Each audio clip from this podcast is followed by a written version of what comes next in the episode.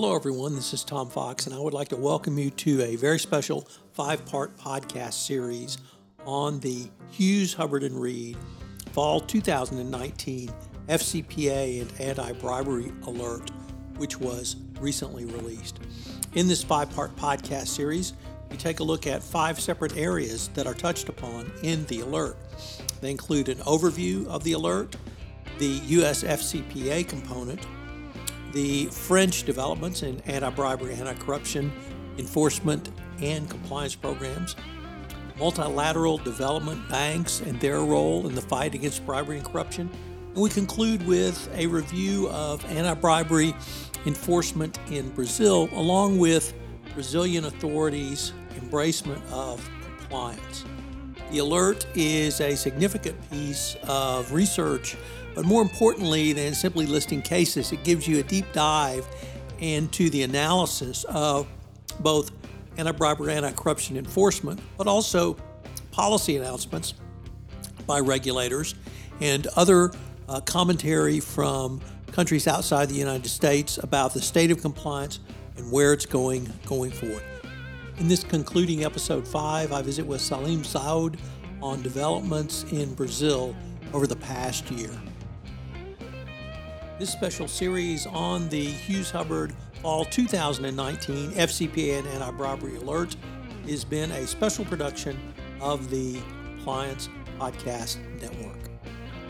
Hello, everyone. This is Tom Fox back for another episode in our overview of the 2019 Hughes Hubbard FCPA Alert. Today I have with me Salim Saud. Salim is uh, with Saud Advogados, a Brazilian law firm which is associated with Hughes Hubbard in Brazil.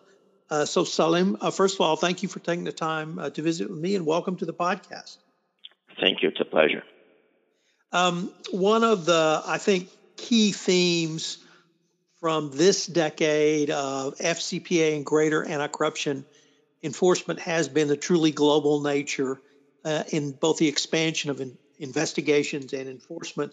And I would have to share with you that I think Brazil has really taken the lead in that uh, starting with Lava Jato, but also uh, expanding beyond that. So uh, every year, Salim, I'm quite intrigued to see where Brazil has been, where they have gone, and perhaps where they are going in the future.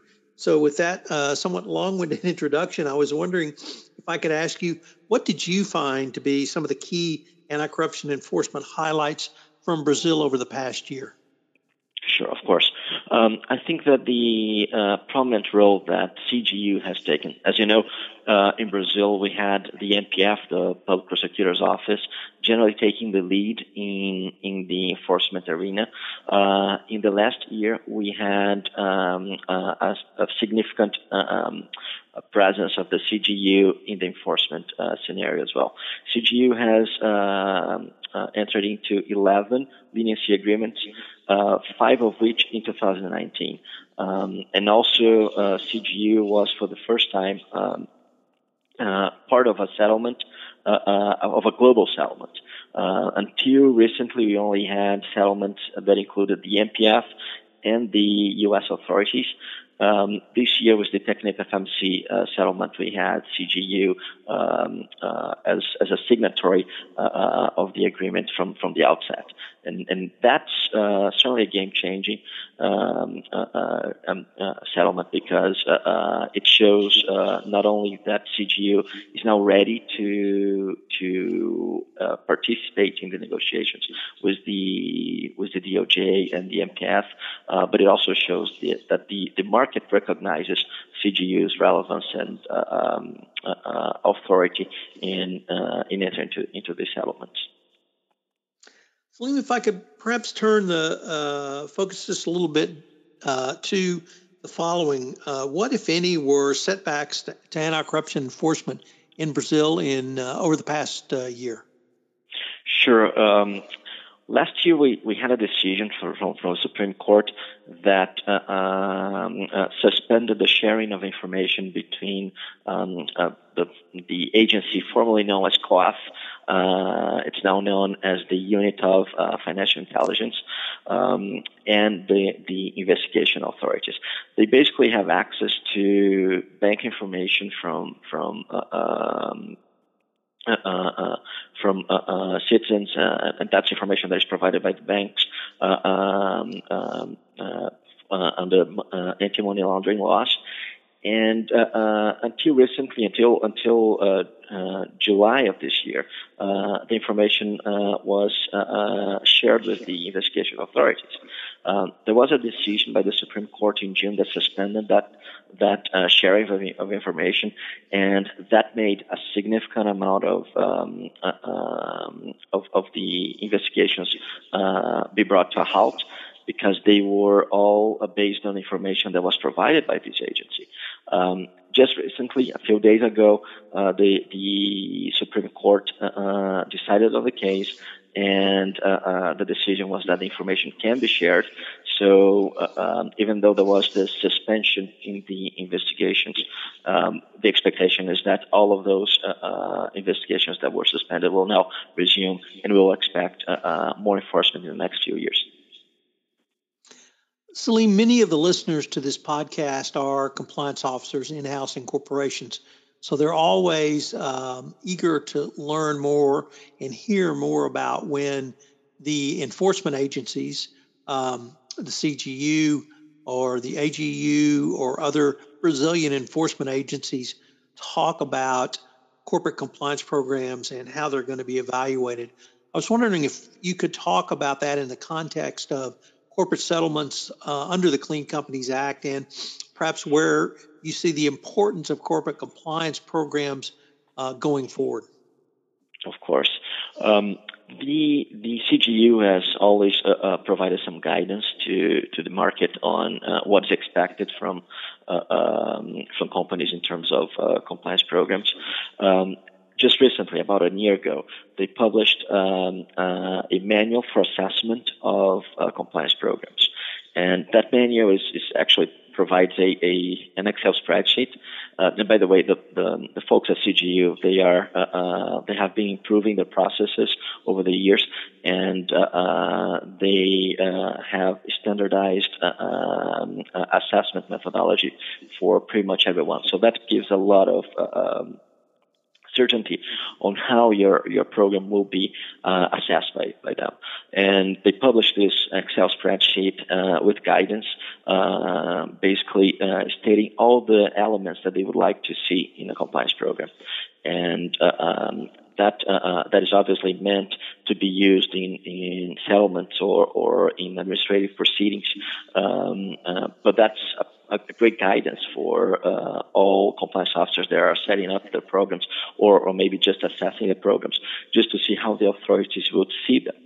And uh, um, this has been uh, um, a significant value for of significant value for everyone that works in, in the field.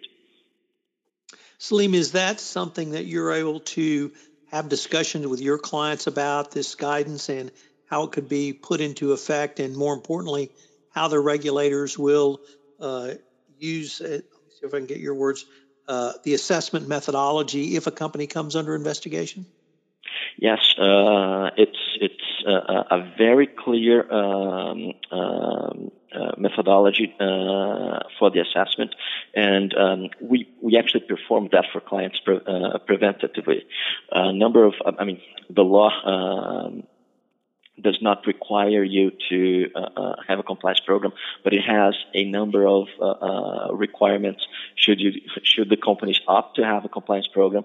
Um, and one of the elements of this uh, um, uh, that the law establishes is the periodic review of the program. So something that we do for some of our clients is is basically review their programs based on this uh, assessment uh, uh spreadsheet uh, pu- published by the CGU, and that that allows them to understand whether uh, they would meet the requirements that the regulation expects to see, or whether they will be lacking in some of them. And to tell the truth, not not all clients will want to to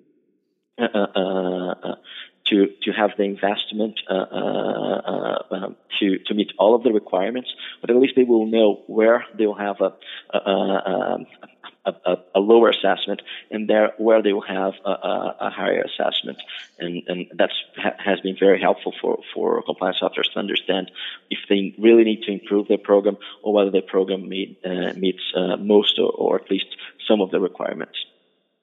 Salim, unfortunately, we are near the end of our time, but I've been visiting today with Salim Saud with uh, Saud Advogados in uh, Rio, a law firm associated with Hughes Hubbard. We've been talking about the uh, update to Brazilian uh, not only enforcement but also compliance programs in as reflected in the Hughes Hubbard 2019 FCPA alert. Salim, uh, thank you so much for taking the time to visit with me today. It's been a pleasure. Thank you. Hello, everyone. This is Tom Fox again. I hope you enjoyed this episode in our special five part podcast series on the Hughes Hubbard Fall 2019 FCPA and Anti Bribery Alert.